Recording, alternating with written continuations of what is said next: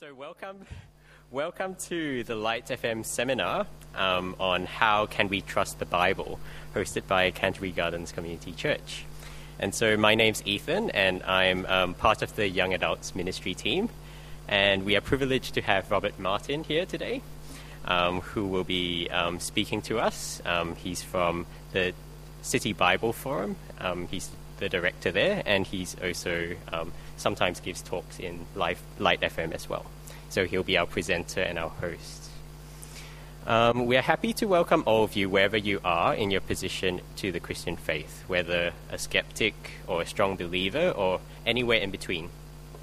So our hope is to interrogate this important question of whether we can trust the Bible, how valid it is, and how much we can, believe what it says. And this is, one of the most fundamental concepts of the Christian faith. So the program for today will have three different parts. So firstly, we'll have a short interview with Robert so that we can get to know him better.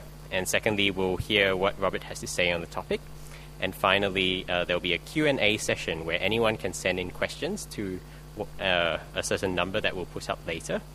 And this can be done during the presentation or afterwards. And we'll hope to get the questions up so that Robert can answer them. But we do have a limited amount of time, so we'll only be able to address a number of the questions. So if your question is not answered, there's always the opportunity to talk to Robert or Pastor Shabu, who's at the back there. And I'm sure both of them will be more than happy to answer any of the questions that you might have.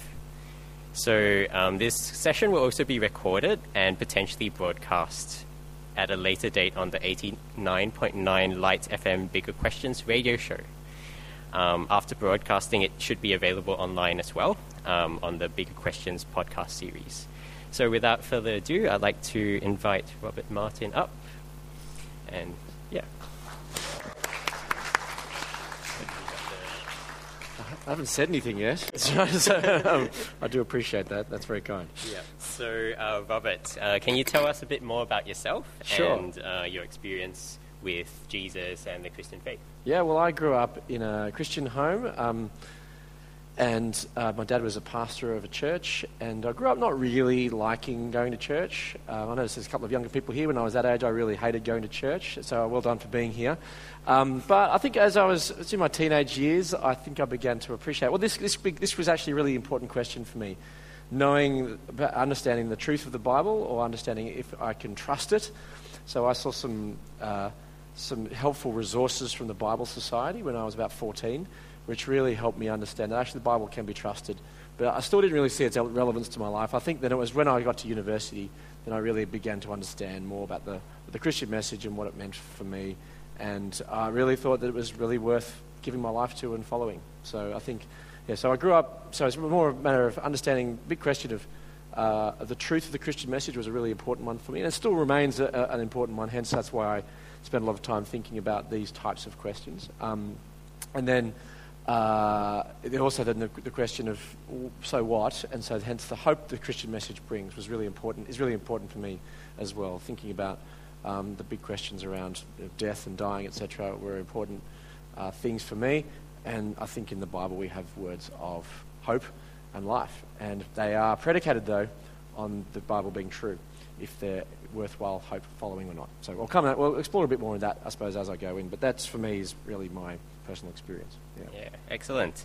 And so, how long have you been in ministry, and what does working as the director of the City Bible Forum involved? Yeah, that's a good question. In some respects, anyone who's a Christian believer is in ministry as long as they're a believer, they're doing some sort of service. That's what ministry means. But I used to work in insurance. Sorry about that. I did a commerce degree at uni, wanted to make lots of money. I needed insurance, and I realized you don't make lots of money doing insurance, but I felt a call to full-time gospel vocational ministry after I'd been there for a few years.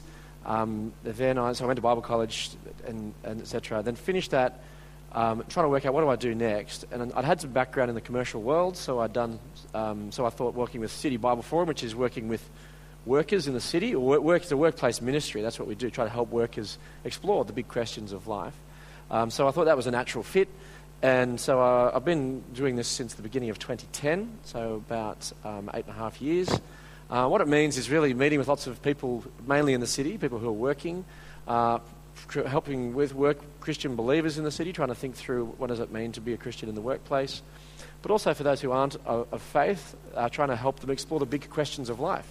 And one of the things that we've developed is the radio show and podcast, which you've hopefully got a flyer there about, called Bigger Questions. It's our main way of engaging workers in the city with the big questions of life. So it's an interview show where I interview someone about a topic, about a big question.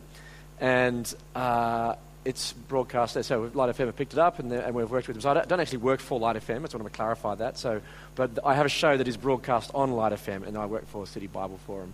And they really like the show. It really works for them. It's broadcast Sunday nights at 9 o'clock.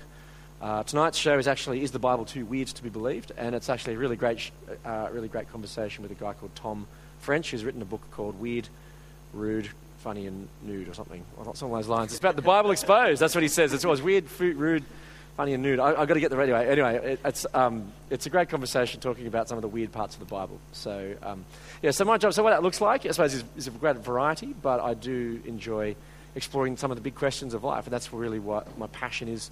And it's great that some of that passion can come to be shared on Light FM and beyond, and also tonight.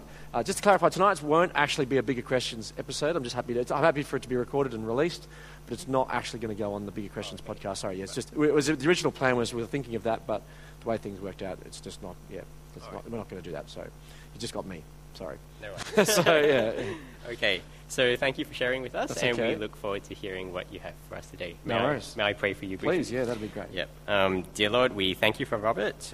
We pray that you give him wisdom from your Spirit as he communicates with us today on this topic, and I pray that you guide his speech and answers to the questions, that you help all of us to seek the objective truth on this topic together. All this we pray in Jesus' name. Amen. Amen.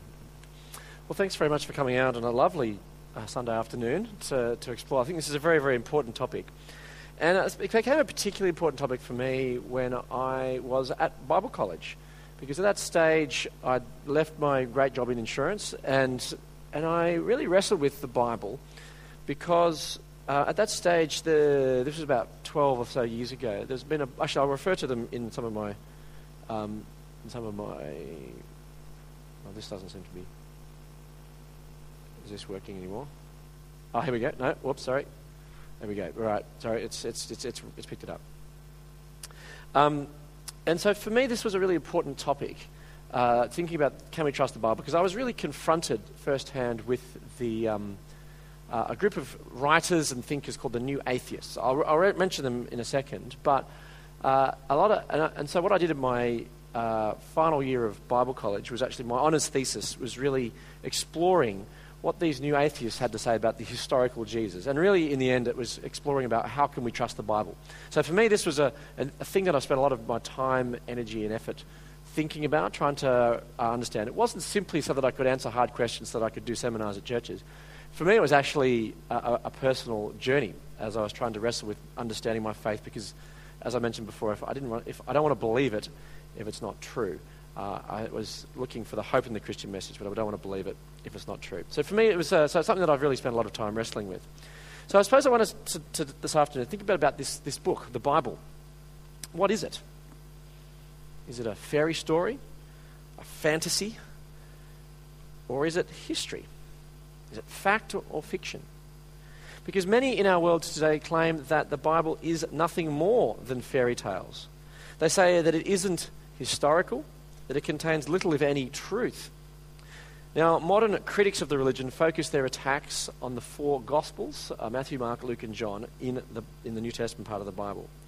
Now, Richard Dawkins, one of the world's leading atheists, writes in his bestseller, The God Delusion, he says that the Gospels are ancient fiction, just like the Da Vinci Code.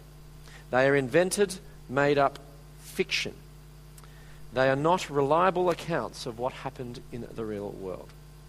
Now, contemporary philosopher Michel Onfray, in his book Atheist Manifesto, which I've got there as well, makes similar claims. He says that the Bible is a myth, a fable, and it has no place in the modern secular world.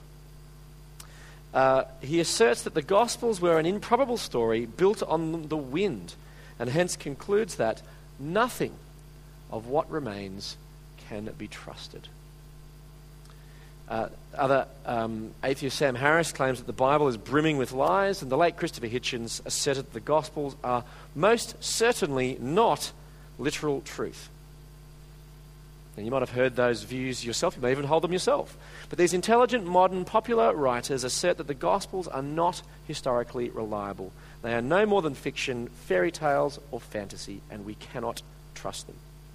And as a result, they conclude it's not reasonable to believe the claims of Jesus that are found in these works. They claim that because the Gospels are basically fairy stories and it's pointless believing in what they have to say, you shouldn't base your life on it. And as I said, this might be you. You might think that the Gospels are nice stories, perhaps a few less car chases than the Da Vinci Code, but still nothing more than ancient fiction. So today we're going to explore this big question. Can we trust the Bible? It's an important question because, as I said before, if it isn't, then if these atheists are right, then if nothing can be trusted, then it means that, well, Jesus' invitation to follow him may be fraudulent. We'd be unsure if Jesus' death on the cross really, for our sins, really did bring forgiveness. We have no reasonable reason to believe that Jesus was raised from the dead to offer us hope and new life. Because unlike other major world religions, Christianity is an historical religion. And if we can't trust the New Testament, then it can't actually be the truth. So if the events recorded in the Bible, particularly I'm going to focus on the New Testament today because the whole Bible would take us a long time. I think you mentioned before that we won't be here all night. So I just want to make that clear. We're not planning to be here all night, although we could. I suppose I'm going to make the point is, if the events recorded in the New Testament particularly didn't happen, then Christianity becomes actually completely worthless. The atheist would be right. It would be unreasonable and probably irrational to believe to be a Christian. But if the events in the New Testament did happen, that then begins to change things, doesn't it? Then Christianity could perhaps be the truth, and suddenly the claims in the New Testament become very relevant and important in our lives. So the question of whether we can trust the Bible is crucially important, and possibly one of the most important questions that we could ever answer. So well done for coming out to explore this question on a sunny Sunday afternoon. Because if they are reliable, then Jesus is the truth, and we probably should follow him. If they're fantasy, fiction, or fraud, then we can ignore Jesus, and we should probably just go out and enjoy the sunshine now and leave church. So, the big question: can we trust the Bible? Now, to help us answer this question, I'm actually, interestingly, going to look at a part of the New Testament, part of the Bible, to see what it claims for itself. And we're going to look at this. If you have a Bible with you, or you have a phone or something, actually, I am going to bring it up on the screen, but it's just if you wanted to keep it open in front of you. I'm going to be looking at the first 4 verses of the Gospel of Luke. And these 4 verses actually give us vitally important reasons to believe that we actually can trust what's written here. So Luke here says, I'll just read it out for us. Many have undertaken to draw up an account of the things that have been fulfilled among us, just as they were handed down to us by those who from the first were eyewitnesses and servants of the word. With this in mind, since I myself have investigated everything from the beginning, I too decided to write an orderly account for you, most excellent Theophilus, so that you may know the certainty of the things you have been taught. Now, this unpacks, I think, a few key reasons to believe that we can trust what's written here. The first one is that the type of literature we have here intends to record history. The goal is to actually record what happened. The second point is that the New Testament is based on the recollections of eyewitnesses. And the third, the author Luke, who the book is named after, is careful and accurate in recording historical details. So I'm going to unpack each of those in turn. So let's start with the type of literature that we read. Now, when we read these verses about Luke's purpose and style of writing, he tells us what he intends to do with his writing. Now, we ask, does he think he's writing fiction? Does he start with something like, once upon a time, or it was a dark and stormy night, or the renowned curator Jacques Sontier staggered through the vaulted archway of the museum's grand gallery? That's the beginning of the Da Vinci Code, in case you haven't read that. Sorry, just to clarify. So what does Luke intend to do here? Does he intend to write fiction? Or does he intend to write something else? Well, what Luke intends to do is to actually write an account of the life and works of Jesus, who is an historical figure. Luke was attempting to write what actually happened in the real world. Now, there's remarkable similarities in these opening four verses to other ancient historians as they begin their works. But Luke wasn't just writing a general history, he was writing about the things that have been fulfilled among us, as it says there. He was writing about the life and works of a person named Jesus the Christ. Luke was concerned with recording the history of an individual, which means that he was actually trying to write a biography. Indeed, in fact, we should view the four Gospels as a form of ancient biography. Now, literary genre is the key to a work's interpretation. When you know what you're reading, it actually helps you interpret it. Now, some time back, I got a bit of a shock when I was looking on Facebook and a friend of mine shared this news story. It said the headline read, "Tickets for the Adelaide Test match mistakenly sell out after 15 minutes. Now, I was a bit stunned by this because I thought, wow, what's happened here? And the article is explaining how people were desperate to get tickets for the hotly anticipated Adele concert. Yet they confused with Adele with Adelaide, and hence overexcited Adele fans mistakenly purchased all the available tickets for the upcoming Adelaide Test match." Now, initially I was confused, but then I understood when I realised the genre of the article. This article's not actually trying to report history or truth. The article's actually a joke. I'm sorry if you actually were one of those people who did, perhaps maybe you did confuse Adele for the Adelaide Test. But it's in that, so the genre, the type of literature we have here is actually satire. It's mockery, it's humour. It's not meant to be taken seriously, so it's a joke. And in understanding the genre of a piece of work, or understanding the genre of the Gospels helps us interpret them. And as I said before, scholars generally agree that the Gospels are in the form of an ancient Greco-Roman biography. Now, ancient biographies are composed of continuous prose narratives with stories, anecdotes, and sayings and speeches focusing on a main character. And this is precisely what Luke does in his Gospel or his biography. Luke is keenly interested in reporting history and real events. As scholar Craig Keener says, he says, "Gospels are ancient biography about a recent character for whom many sources remained. They are thus not analogous to collections of mythology or novels. They do not report fictions about exotic lands. They do not report internal workings of divine courts, and do not report monsters or other fabulous creatures." So when ancient readers began to read this passage from Luke, this beginning of, they would have actually begun to have expected history. They would have expected this to be about a real figure. Luke writes with the intention of recording historical events. In fact, one of the most important pieces of scholarly work done on the gospel genres was written by a guy called Richard Bauckham, who wrote a book a number of years ago, What Are the Gospels?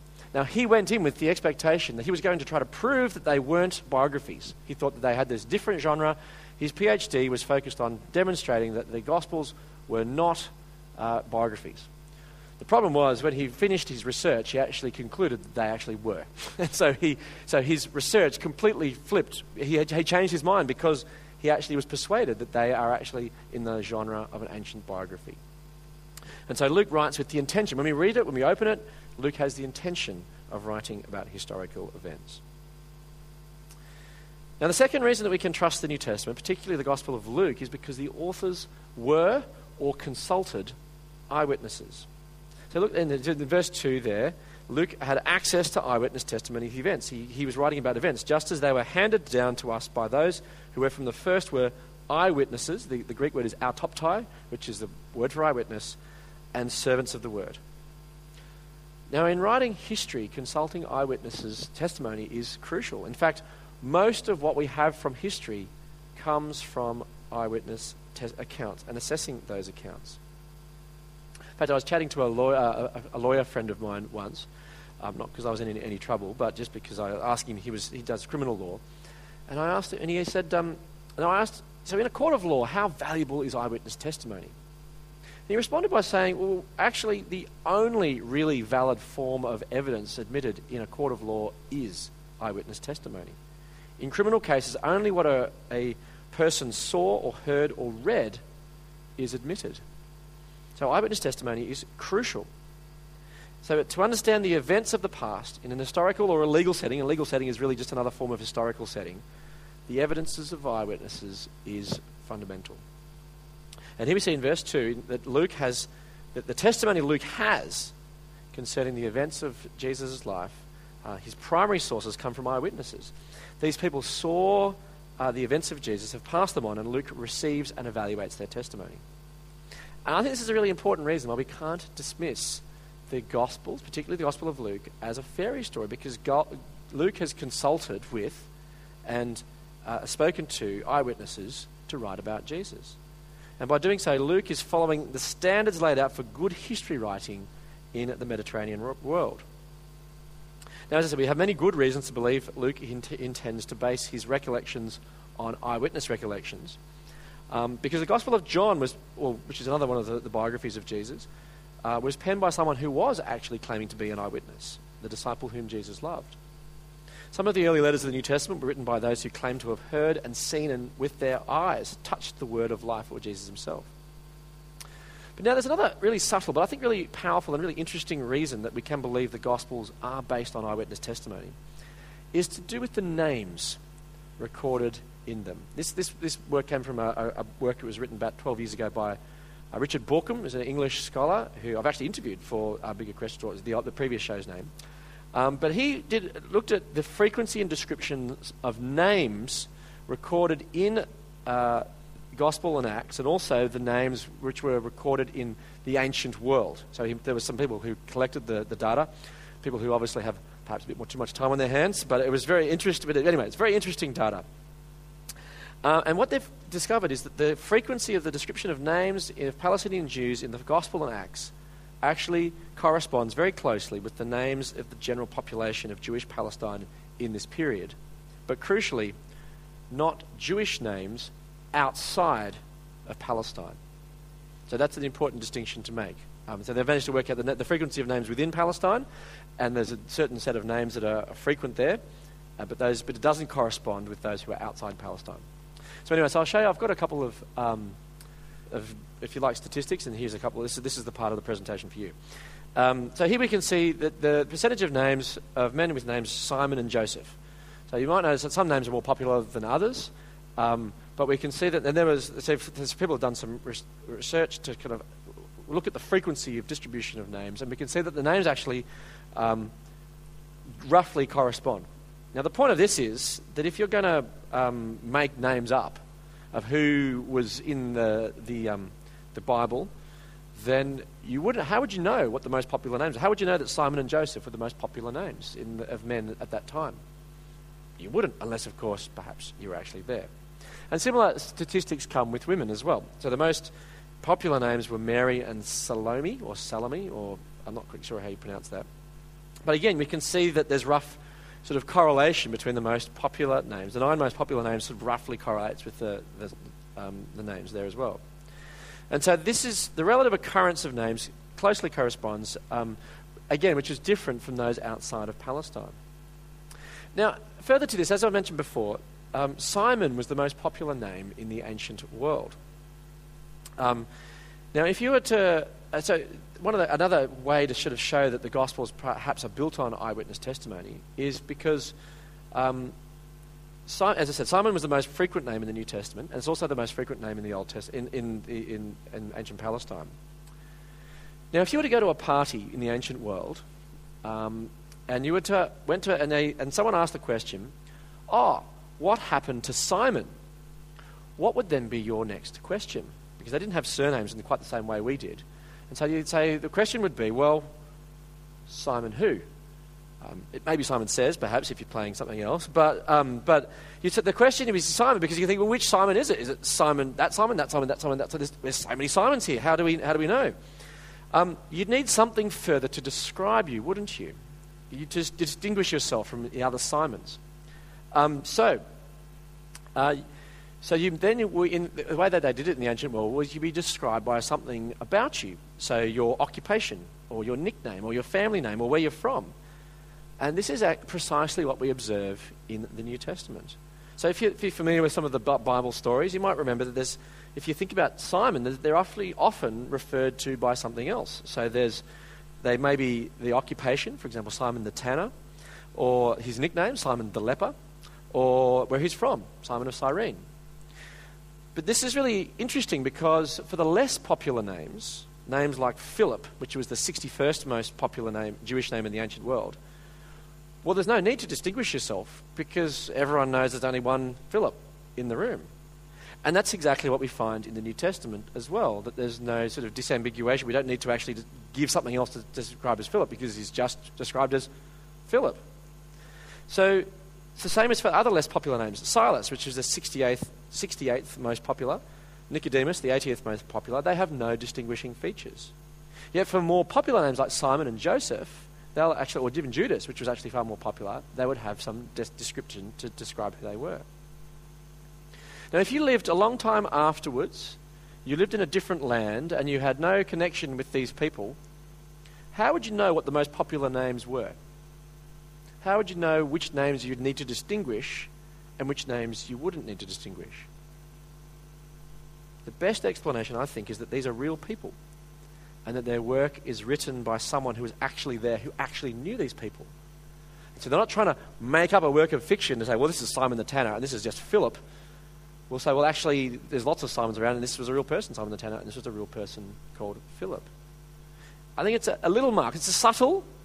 It's not by any means a sort of a killer argument, but it's a subtle point to show that there's marks of genuineness in the literature of the New Testament, little fingerprints of authenticity showing that the gospel is based on real people who were really there, and it's been recorded for us. So I hope that you can probably ask some more questions about that if you like some clarity on that, but I think that's a subtle but I think a very important way of demonstrating that the Gospels have been based on eyewitness testimony. Now, I think some people have questioned the value of Luke's history because he wasn't actually an eyewitness himself. He depended on the eyewitness claims of others. It says here that he, just as those who were eyewitnesses in service to the word, basically handed them to him. Now, Richard Dawkins makes this claim in The God Delusion, and his logic is that the Gospels are historically untrustworthy because the authors never met Jesus. Now, Dawkins is right at one level that it's highly unlikely that it's highly likely that Luke never personally met or interviewed Jesus, but he talked with people who had. Luke, like any thoughtful skeptic, sort of followed the evidence, examined the claims of his followers, he consulted eyewitness testimony, and he sifted through other written accounts, and then he went around writing his own account. In fact, I think Dawkins' logic is actually faulty at this point because he implies that the only form of acceptable history can be written by eyewitnesses themselves. But we don't apply this logic to other forms of historical writing. Now, I have a little bit of an interest in World War II history, and I read this book, this fascinating book, a number of years ago about Auschwitz. I'm not sure if anyone else has read it, but it's about one of the German concentration camps. It's a fascinating story. Now, the thing is that this author, Lawrence Rees, wasn't even alive when Auschwitz was operating. Yet, he can write good history because he consulted people who were. So, Rees himself interviewed eyewitnesses, developed an account based on their recollections, and Luke has operated in pretty much the same way. In fact, Luke's in a great position to write good history because he has access to these eyewitness testimonies and he can assess them. And so I think Luke's preface here shows that not only has Luke himself consulted with eyewitness testimony, but the Gospels themselves are based on eyewitness testimony. And again, this is a second crucial reason for why we can't dismiss the Gospels as myth, fiction, or fairy tale. But how good was he really? No matter how many eyewitnesses he consulted, how good was Luke at doing this task? He might have had the best evidence from quality eyewitnesses, but he still might have produced a lousy piece of work. And some do think that Luke was pretty ordinary. The authors I outlined had no regard for the quality of the history written in the Gospel of Luke. They claim that the Bible is brimming with lies, most certainly not literal truth. Nothing of what remains can be trusted. But then we look here at, in verse 3, which says that Luke, shows us how Luke has gone about writing his account. It tells that he's been investigated, he's carefully investigated everything from the beginning. Now, in the ancient world in particular, eyewitness testimony was valuable if the witness had observed events from the beginning, if they'd been present from the beginning, from the start of an event all the way through to the end. So, I mean, just as a little aside, this is one of the reasons that when they found a replacement disciple for Judas, Matthias was chosen because he had been present from the beginning. And so this is why Luke writes in verse 2 that the testimony he consulted came from those who were eyewitnesses from the first. And so what Luke does is he consults, absorbs, and thoroughly understands everything that these eyewitnesses have passed on to him. And he's qualified to write a history based on those eyewitness accounts. In fact, you could probably argue that he's probably even more qualified than his predecessors because he's done this. Because Luke can tell the story from the beginning because he's familiar with the traditions who were eyewitnesses from the beginning. But also note there in verse 3 that he's followed everything carefully. It implies that Luke has been meticulous. So he's checked and rechecked his findings. And he didn't, perhaps as some university or high school assignments are, that they didn't necessarily just go to Wikipedia and copy everything down unthinkingly. He didn't think, wow, this gospel publishing business is lucrative, I better get in on the act. No, he followed everything accurately and carefully. And I think this is another reason we can't dismiss the gospels as fairy tales. Now, there are a number of events in the Gospels that we can't check with his external history because there's just no records. But there are some that we can check. And while some may challenge Luke's accuracy at times, he is highly accurate and consistent with many details that we can verify. So I'll give a couple of examples. If you do have your Bible there, in 2 chapters' time, Luke, in chapter 3, verse 1, makes a series of historical predictions, or not, maybe not predictions, but historical statements, which can be checked. And it presents a massive challenge to those who claim that the Bible is simply brimming with lies. So in Luke chapter 3, verses 1 and 2, he says, "In the 15th year of the reign of Tiberius Caesar, when Pontius Pilate was governor of Judea, Herod, tetrarch of Galilee, his brother Philip, tetrarch of Iturea and Trachonitis, and Lysanias, tetrarch of Abilene, during the high priesthood of Annas and Caiaphas, the word of God came to John, son of Zechariah, in the wilderness." Now you see what Luke has done here is actually, he's put his head on the chopping block because he's made a series of historical statements with historical figures that we can actually verify and check. Now the big question is, well, how accurate has he been? How well has he just made this up? Has he just got this all wrong? Well, not only has Luke identified real historical characters, he gets every historical detail correct according to our knowledge of ancient history. So he identifies the correct Roman emperor at the correct time, the correct Roman governor, the correct leaders and titles, the tetrarch, and also Annas and Caiaphas are also correct. Now, archaeologists used to question Luke's accuracy as they failed to find any records for this guy called Lysanias of Abilene, or Abilene. And so they kind of thought, well, Luke's, he can't have this one right. We're not sure this guy even exists. But this was until an inscription on a temple from the time of Tiberius was found in Abila, in the city of Abilene, which said this. It said, "For the salvation of the august lords and of all their household, Nymphaeus, freedman of Eagle, Lysanias, tetrarch, established this street and other things." So this inscription, this sort of archaeological evidence that was dug out of the ground, correctly identifies Lysanias as tetrarch of Abilene in exactly the time that Luke records here. It's an enormous challenge to those who want to dismiss the Bible as mere fairy stories.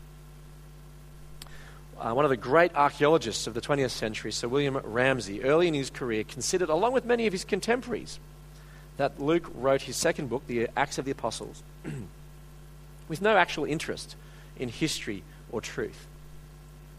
Yet when Ramsay himself started reading the book of Acts, he started to have a few doubts. And he read a section of Acts chapter 14, verses 5 to 12. I've got a couple of parts of it there. Now this passage here, so this is the Acts of the Apostles. the second, well, Luke part 2, so to speak. This is the sequel. And here it says, it sets the scene in Iconium, Paul and Barnabas, and he explains what they did. And then explains in verses 5 to 7 that there was a plot afoot among Gentiles and Jews, together with their leaders, to mistreat them and stone them. But they found out about it and fled to the Lycaonian cities of Lystra and Derbe and to the surrounding country, where they continued to preach the gospel. So what this is saying is, this passage says that Paul and Barnabas, on account of an angry mob, fled from this place called Iconium to Lystra and Derbe, the cities of Lycaonia and the surrounding region. Now, the important thing that was alerted Ramsay to this question is that Luke here thinks that Iconium is in a different region to Lycaonia. So he's travelled from Iconium to the Lycaonian cities of Derbe and Lystra. Does that seem like a reasonable way? I think that seems to be reasonable. So what he's effectively saying, I've tried to do it on a little map, those borders are not... accurate. The red border is just me kind of just trying to give you an idea about where Lycaonia is. Now, the prevailing view of historians at the time of Ramsay was that the Iconium was actually a city of Lycaonia. And so hence historians thought, Luke's just got this wrong. They thought when Luke writes of Paul and Barnabas going from Iconium into a different region, Lycaonia, that it was like saying Paul and Barnabas were going from Melbourne into the Victorian cities of Ballarat and Bendigo, or from London into the English cities of Manchester and Liverpool. It kind of shows that Luke really doesn't seem to know what he's talking about in terms of getting these regions right. He's a bit shoddy. But what Ramsay did, as he dug out some things from the ground, he went on to show conclusively that Iconium wasn't part of Lycaonia, but actually from a different region called Phrygia, an entirely different region where the people were different and spoke a different language. He found a boundary marker which had been moved, and an inscription which showed that Iconium was under the authority of Phrygia from the years 37 to 72. And it was only during these years that Iconium was not under the authority of Lycaonia, which corresponds precisely to Luke's account. So if you were making things up decades later in a different location or wherever it would be unlikely that you would know this little local political situation of this changing location of Lycaonia and of Iconium. It would be very difficult to actually get these little historical details correct. Now, I think once this is realised, we realise this, then Acts 14 makes a lot more sense, and it comes to life with accuracy and colour, and it becomes plausible that the account is actually based on personal recollection and clearly accurate recollection. And the fact here of the crossing the border between Phrygia and Lycaonia, and this is and the speech of the people in Lystra and Lycaonia in verse 11, which is a bit later, points in this direction. Now, this was a particularly significant point for Sir William Ramsay, who changed his mind on the historical accuracy of the Acts. He went from thinking it was not based on truth or history to actually thought it was meticulously accurate to its professed historical setting. He said that the boundaries are true to the period in which the action lies. They are based on information given by an eyewitness, a person who had been engaged in the action described. The reader, if he reads the narrative rightly, can see with the eyes and hear with the ears of a man who was there and witnessed what had happened. William Ramsay's opinion of Luke completely reversed. No more was he suspicious of Luke's accuracy. Instead, he concluded with these great words. He said, "Luke is an historian of the first rank. Not merely are his statements of fact trustworthy, he should be placed along with the very greatest of historians." So Luke writes carefully and accurately. He's written an orderly account. So Luke has written an historical biography. He's consulted eyewitness testimony from the beginning. He's carefully, accurately, and in an orderly way drawn up an account of the things fulfilled among them.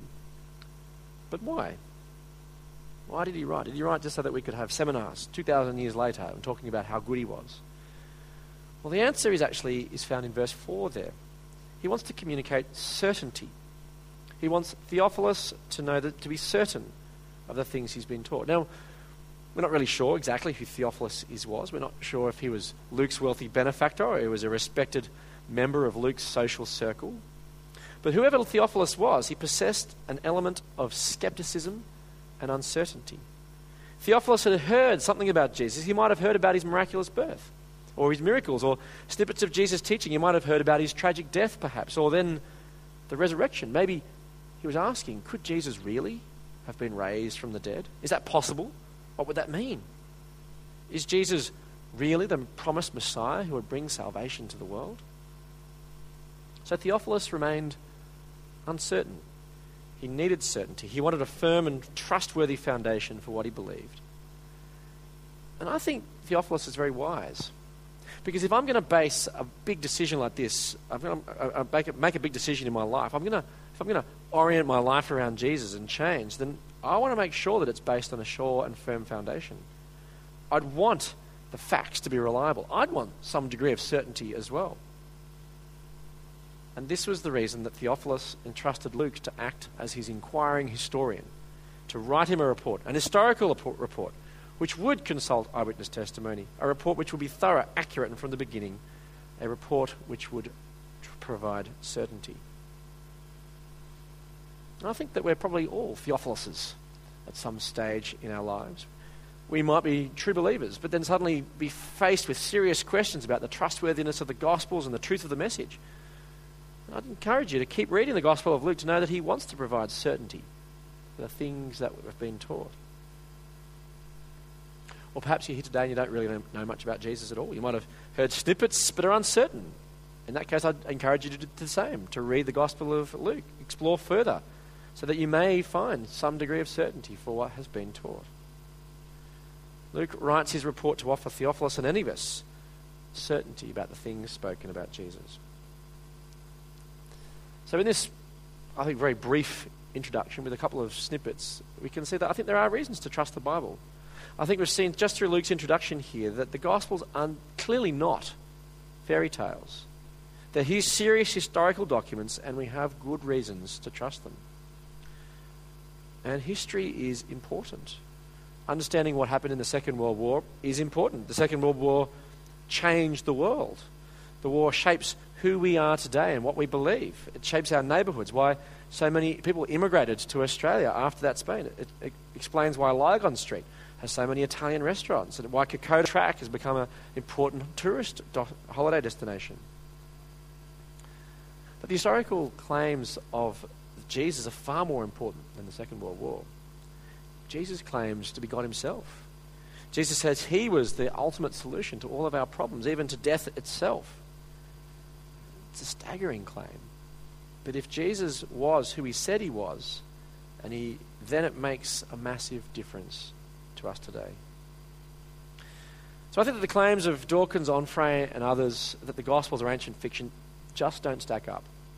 They don't stack up with what Luke writes here, because Luke writes history, he consults eyewitness testimony, and he's being careful. And I think for atheists, believing the Gospels are fairy tales or ancient fiction is very convenient, because they can then they can dismiss the implications. It's like tobacco companies dismissing the adverse impacts of smoking, or anti-Semitic organisations denying the Holocaust. These various forms of denial are convenient for those making the claims, because if you accepted the conclusion, your life would have to change, or you're in line with that. And so I think that these strident atheists would actually change. They have to change. They have to accept that, yes, there is some good reasons to believe, and then it's not actually unreasonable or irrational to believe. And they might have to accept that it's actually perfectly reasonable to follow Jesus. So if the Gospels are fairy tales or fairy stories, depending on how you say it.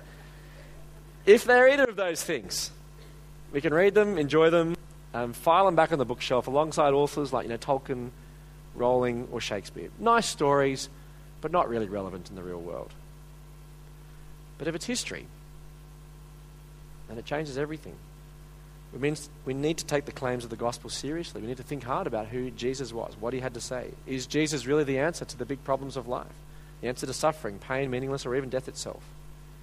But Luke writes to provide certainty of the things that have been taught, and so that we know that we can indeed trust that Jesus is the way, the truth, and the life, and by coming to him we can have life in his name. So that, I think, is all I had to share. Well, sorry, I've got plenty more to share, but that's all I had written here, or I've prepared for. Does anyone... Now, this is the time... He's going to talk to me for a few minutes, but yeah.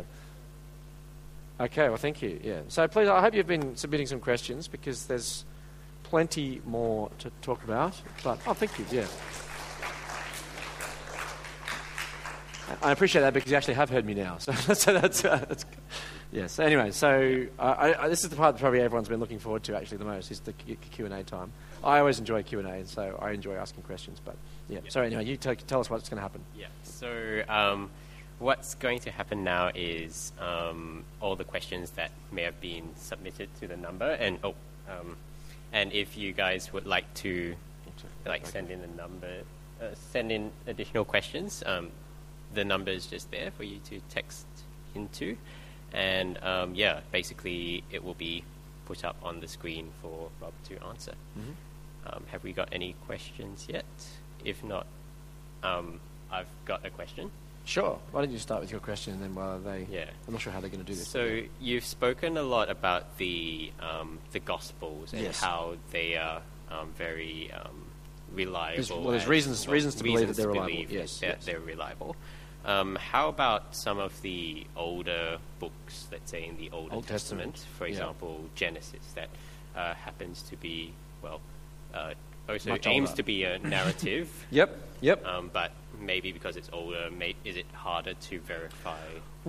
That's a good question. And one of the reasons I tackled the Gospels is because the Christian faith stands or falls on the resurrection of Jesus.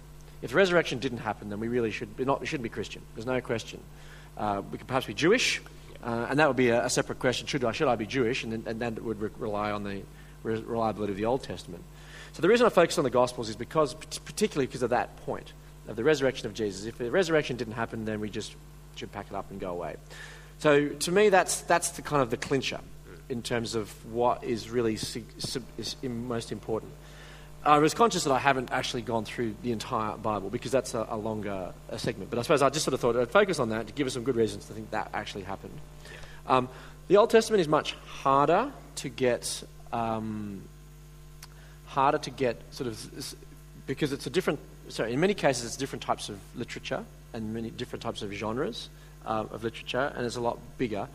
It's also much older, which makes it much harder to get the same kind of data that we have for the New Testament. So I think that's one of the big differences. So when you start, like a book like Genesis, for example, it deals with historical facts going back much, much further, of which in the ancient world there's just not as much historical stuff to connect it to, so to speak. So the links become harder to get in terms of external history. Like, there's just lots of wars and characters and cities and stuff recorded in the Old Testament for which there's just no external evidence. Now, does that mean that didn't happen? I wouldn't say that's the case. It's just we just can't measure it. So that's why the further you go back, it's just harder to do the same sort of tests that you would put on, say, the New Testament, just because the New Testament, whilst it's still ancient history, is much more new, and we have a lot more literature. One of the other challenges to the Old Testament as well is that it's written in a time that literacy, it's like papyri and documents, etc. Some of the documents we have, there's just not as much. And so you've got to kind of dig around. So archaeology becomes more substantial for the Old Testament. I think there's good reasons to trust the Old Testament, I think, but for different reasons. It's just that you've got to be careful with what you do with the Old Testament, I think. My area, I've done a lot more time thinking on the New Testament. So I wouldn't claim to have any particular some particularly deep expertise in the Old Testament. But with that said, I have been reading with one of my kids. They found this thing online which has 50 characters in the Old Testament that have been verified by external sources. And so there's lots of, certainly in the Kings era, there's lots of characters which the Bible refers to. Again, this is one of the reasons I wouldn't dismiss the Old Testament as simply myth or fable, is because it talks about historical figures which there are references in real history. One of the best is actually in Isaiah chapter, where is it? It's the siege of Jerusalem, where Hezekiah is, do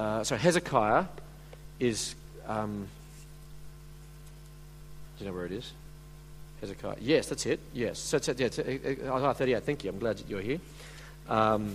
But this Hezekiah was under siege, and there's an external. So basically, the king of Israel at the time was Hezekiah. He was under siege by Sennacherib, and there's a brilliant reference written by the Assyrians, who the king of Assyria was at the time, where he writes that Hezekiah was like a bird in a cage. That's kind of where we got him, which actually corresponds beautifully with exactly what was happening in the Old Testament. So again, I think to dismiss the Old Testament as simply being myth is just premature, because there are real historical figures with genuine connections with the ancient world. But the problem is, once you start going back a long way, the references start to become fewer and fewer, just because the data set is smaller and harder to get references. And stuff that's 3,000 years old plus, that's a long time. So it takes a long time. So anyway, that's the beginning of an answer. But there are other reasons that we could perhaps go into. Maybe if people want to expand on that, I don't want to overdo. Yeah. Okay, do we have the letter Luke wrote to Theophilus or other original documents? If not, how can we know they haven't been changed through the years? Excellent question. And I would like to have talked about that, but I didn't talk about that. There's a few reasons to know about this. No, we probably don't have the original letter that Luke wrote to Theophilus, so the original Gospel of Luke. In fact, we probably don't have any of the original autographs, that's what they're called, of any of the New Testament letters. But, so that's the first answer is no. If not, how do we know that they haven't been changed through the years? This is an excellent question. And we can do this by an interesting field called textual criticism. Because what happens is someone writes... So when in the ancient world they had this Gospel of Luke, Luke wrote it down, and because they wanted to disseminate it, people copied it. And so then because they didn't actually have... There was no email back then, just in case you were wondering. There's no email, there's no printing press, there's no real way. So you had to actually copy it out. And so what happened then is then the copies were then copied, and then they were shared as well, and then the copies of copies. And so the question then emerges is, well, how do we know that people actually copied correctly? Like, were the scribes just bad, and the things just got changed, and things just got embellished, etc., over time? That's kind of one of the theories. That's what Richard Dawkins says in his God Delusion book. That's kind of what happens. It's kind of Chinese whispers, that it just gets better and better over time. And there are some who would argue that. One of the ways we can test against this, one of the ways scholars can test about if this has happened, there's a couple of different ways, but one of them is that when you start to see, there are, scribes were not perfect, and they would make mistakes from time to time, like they would skip a line, or they would make a spelling mistake wrong, etc., etc. And so what you could do is you can identify these mistakes that they have made in some of the copies that we have. But over time, because then if you start, you can then start working out whether a mistake was retained in the text, because you find that someone has spelt Jesus' name as, like, you know, I'll just make one up. This is not actually true. But say they called Jesus Jesup, for example, like he spelt his name wrong. And then you can find that if where that mistake has been copied by other texts, which also calls him Jesup, Jesup, Jesup, in that same verse, and you start thinking, well, we can see they made that mistake because they copied from this text here. So you can start to see where mistakes have developed, and they could actually then start working out where the texts went after the New Testament was sort of originally written. What they've managed to do is they've actually worked out is different schools or different areas, and over time they call them families of texts in different parts of the ancient world.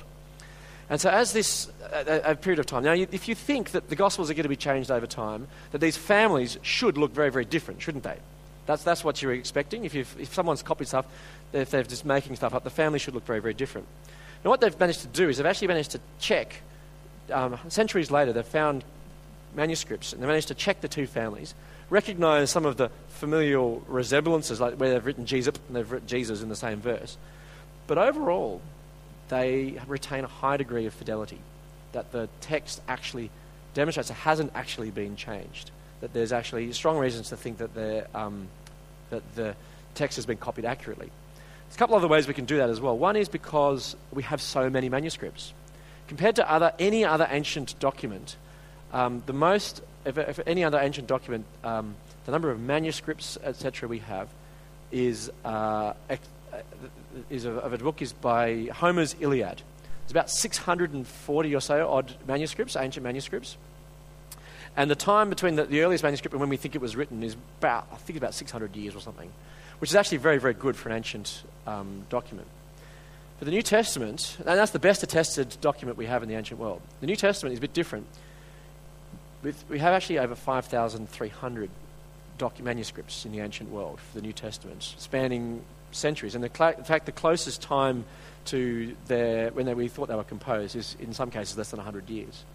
Which would indicate, compared to any other ancient document, the textual evidence we have for the New Testament is far surpasses any other ancient work. In fact, it's a scholar, F.F. Bruce, who writes that if the New Testament were any secular work, the validity or the veracity of its text would not be ever questioned if it was a secular work. Just because it makes some sort of outrageous claims, people will start to have some major claims about it. So that's a really significant thing. One of the other things about it is as well that there were also early on, there were some scribal conventions which were developed, which were things called, for those who want to do a career in textual criticism, called nomina sacra. So there were certain words which would be treated with sort of respect, like God, Jesus, Spirit, etc.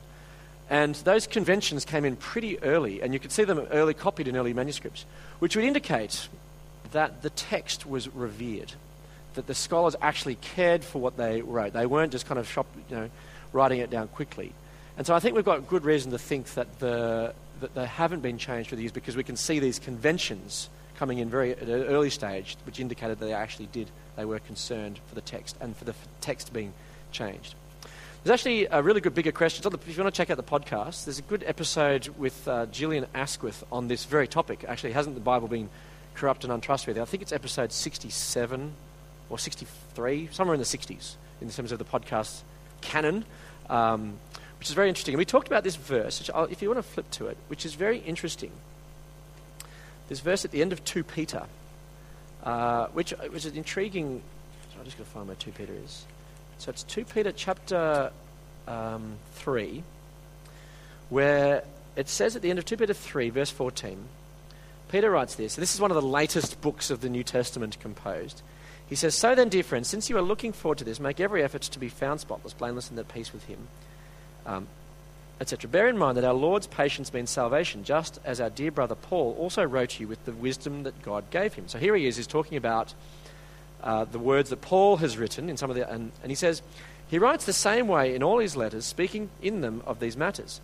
His letters contain some things that are hard to understand, which ignorant and unstable people distort, as they do the other scriptures, to their own destruction.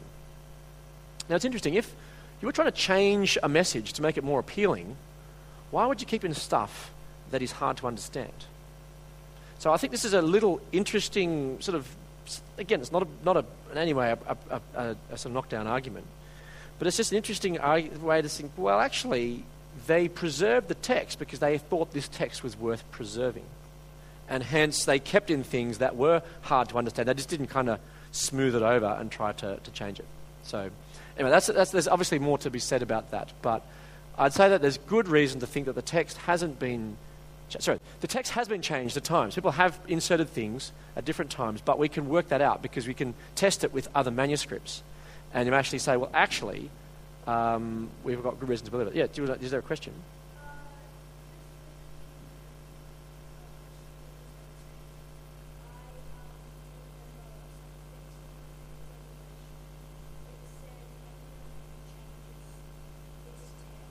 Yeah, it's at the very end of Revelation. Yes, that's an excellent pickup.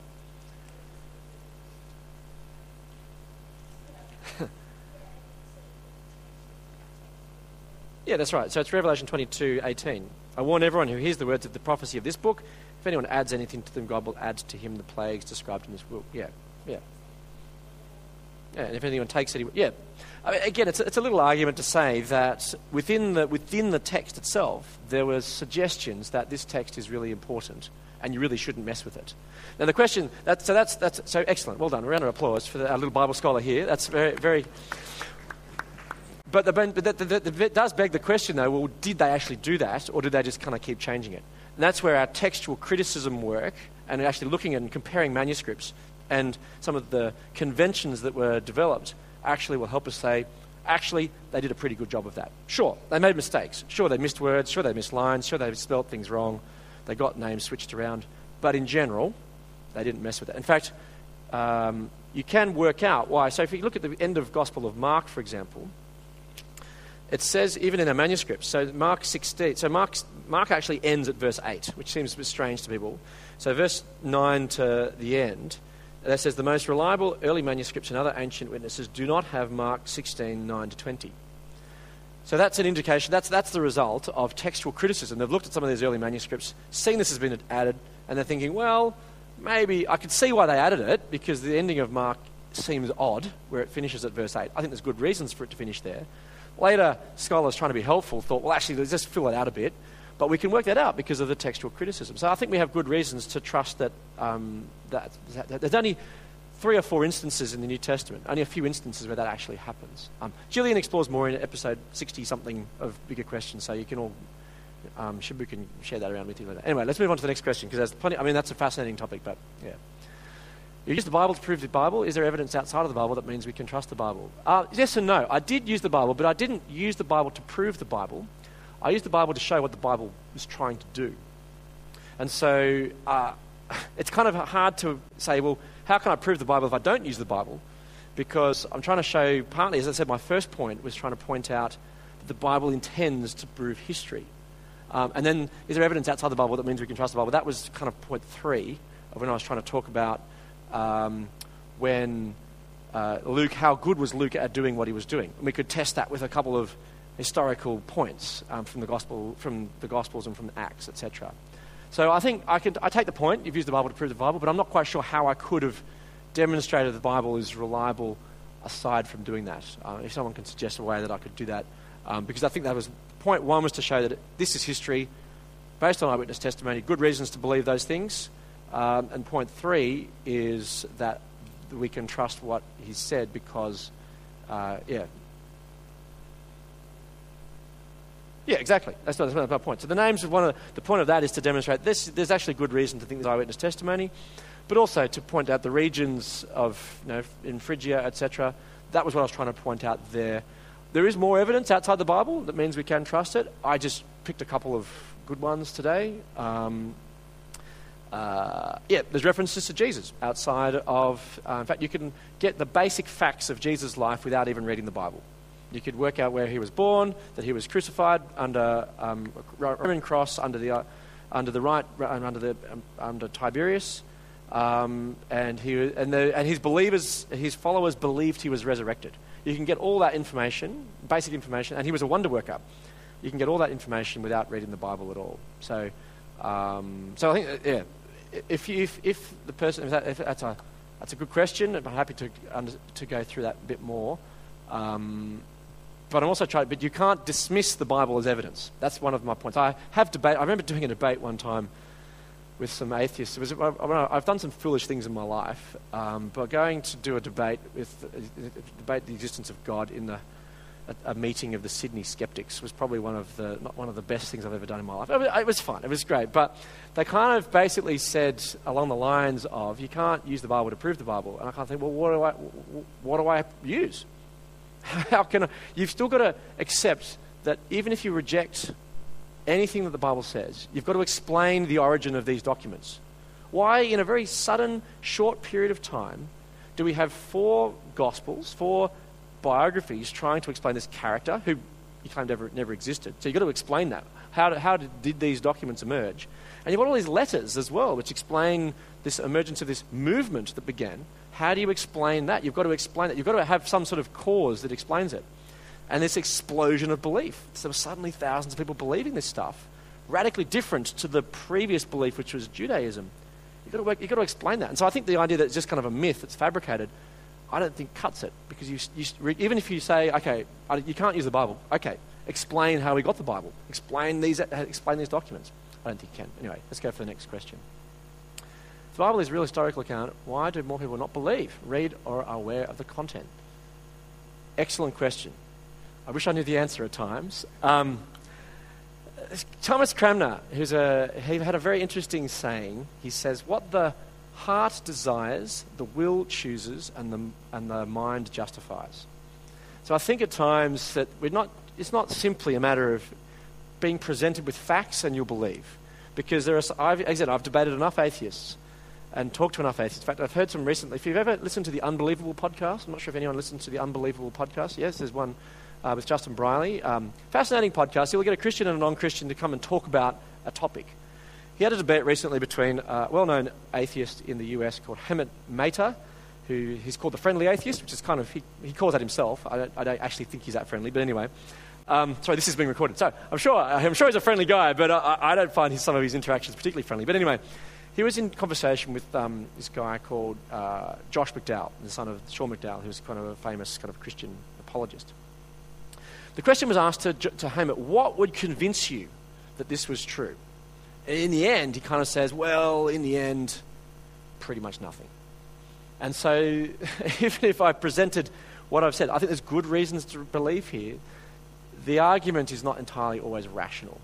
In fact, the brother of Christopher Hitchens is a guy by the name of Peter Hitchens. I'm not sure if anyone have come across him, but he's a journalist in the UK. He was a staunch atheist. He was a Trotskyist. He was very firm atheist. He says that he was asked the question once, what would convince his brother to believe? And he says, well, in that case, you kind of erect castles of the mind. There's always ways of justifying your belief. And so Peter Hitchens himself was converted by looking at a painting. It was nothing rational necessarily about it. And so for him, it was actually something completely different, a caught by the side. So my point is that sometimes, if it's real historical, why do people believe? Well, because I think we often have competing hearts, competing desires, competing interests, and there is a cost.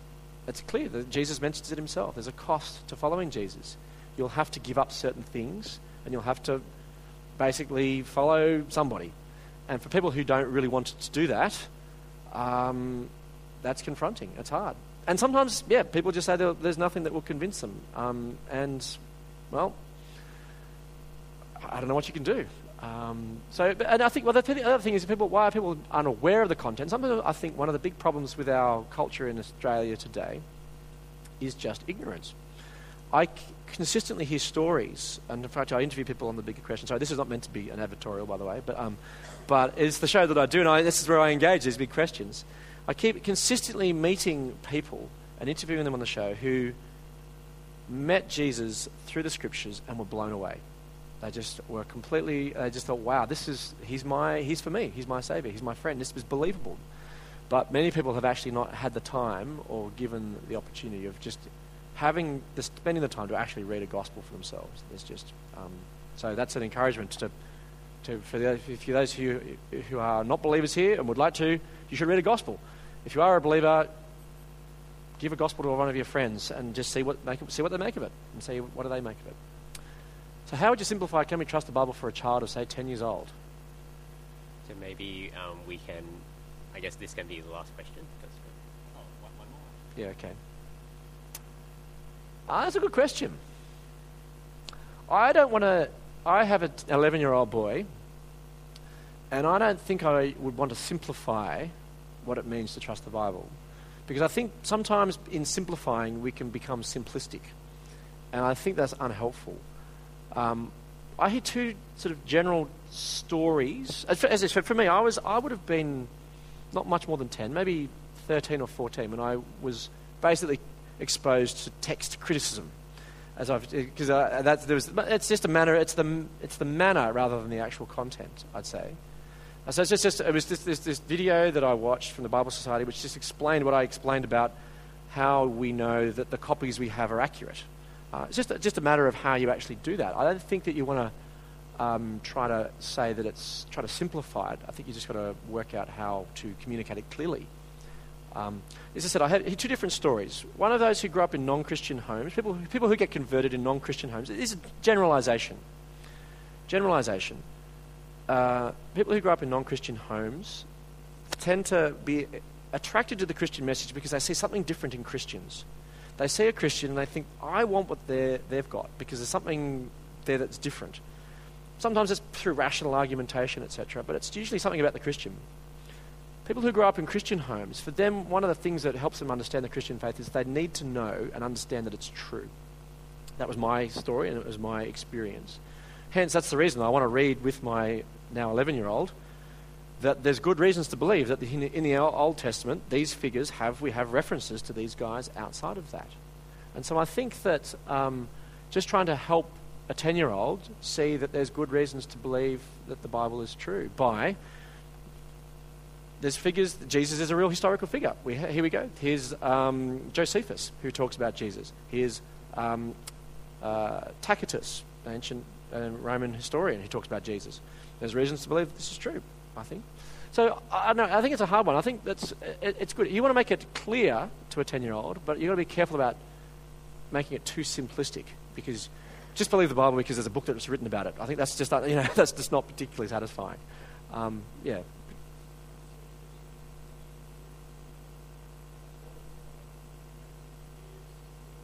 Yep. Yep.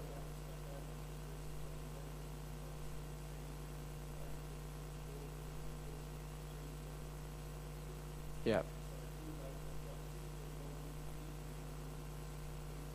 Yeah.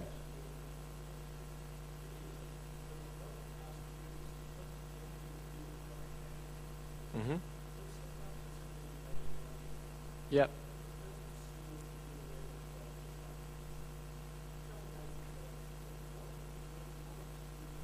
Yeah, okay. Yep.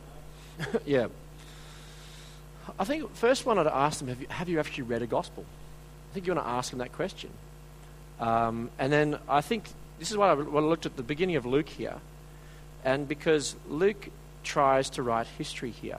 And so this is at the beginning. So looking at the first four verses, if you know those first four verses of Luke, I think you've got three reasons there in front of you. One, he tries to write history. Two, he consults eyewitnesses, which is the best form of history. And three, he's been careful. And we can give you good reasons to believe that because we can match it with some of external history. So that'd be probably a starting point that you could start with relatively straightforward, I would suggest. And then give them the Bigger Questions podcast and to suggest that there's some more things for you there to get. Would that be helpful? Do you think as a starting point? Correct. Yeah, I just had them to read it, and then I think read it, and then so Anna McGann, who's an actress, she read the Gospels for herself, and she didn't need convincing of their truth. She just read it, and she just said that they just rang true to me. And a lot of people feel that. They read it, and you think, actually, you could ask them, do you read that? Do you think that's the work of someone making it up? Or, I mean, if someone says back, I couldn't believe it because there's miracles in there, and you think, well, that probably says more about your presuppositions than about the text. But at the same time, you just say, what do you think of it? Does it sound like it's true? Just get them to read the text. Read the Gospel of Luke, written by a guy who says, an archaeologist who says that he's an historian of the first rank. Maybe that could be a starting point. Yeah, that's a good question. Yeah. Last question. What's a non-Bible book I should read that will help me understand the Bible? It depends what you want to know about the Bible, I suppose. In terms of this topic, I've been helped by a number of books, but some of the books I've read are quite technical, so I wouldn't give them to a 10-year-old initially, although I don't want to be condescending. Sometimes 10-year-olds pick up stuff that I don't get. Craig Blomberg has written an excellent book called Is the New Testament Historically Reliable? So Blomberg is a very good starting point. It's a substantial. It's not beginner level, but it's not super advanced. If you're interested in this topic, Blomberg's work is something you must engage with. Book that I really enjoyed reading and has been informative, and obviously with the name stuff that I talked about, is by Richard Bauckham, called Jesus and the Eyewitnesses. It was a kind of a groundbreaking book when it was released, because at that stage I think people had sort of said, there's not much new in the historical Jesus world, and then suddenly Bauckham came out with all this fresh thinking and just sort of stimulated a whole bunch of discussion and stuff. So Jesus and the Eyewitnesses would be a good historical reliability of the Gospels by Blomberg. Another guy that I've had a bit to do with as well is Mike Lacona. He's written a couple of excellent books, and I think he's got one on the historical New Testament. He looks at, what he's done is tried to compare the New Testament with one of the other ancient Roman biographies by Plutarch, Plutarch's Lives. So he's got 50 lives. So he's read through all the lives and he's tried to work out what the similarities and differences are. That book came out, I think, a couple of years ago. I think it's called Is the New Testament Reliable, or Can We Trust the Bible, or something like that, by Mike Lacona. And I think that's an excellent book as well. In terms of a non-Bible podcast I would read, or I would recommend, yeah, I think it'd be Bigger Questions. Yeah. Also, the Unbelievable podcast, as I've just mentioned before, with Justin Brierley. It's an interesting one if you can kind of grate your teeth through an hour of kind of debate. But it will often expose very interesting ideas where you hear between a Christian and a non-Christian talking about, and they often talk about these sort of ideas and questions. So that'll be a few places up, but I can always give you some more details as well. And if you're really interested, I could share you I wrote my honours thesis basically on this topic, which is 100 pages of joy, academic joy. I'm sure that you could really. I could potentially share some of that to you as well, if that would be helpful. But yeah, anyway. Excellent. Thank you very much, Robert. No, my pleasure. For sharing that with us. Mm-hmm. And I think let's all thank him again for giving his time.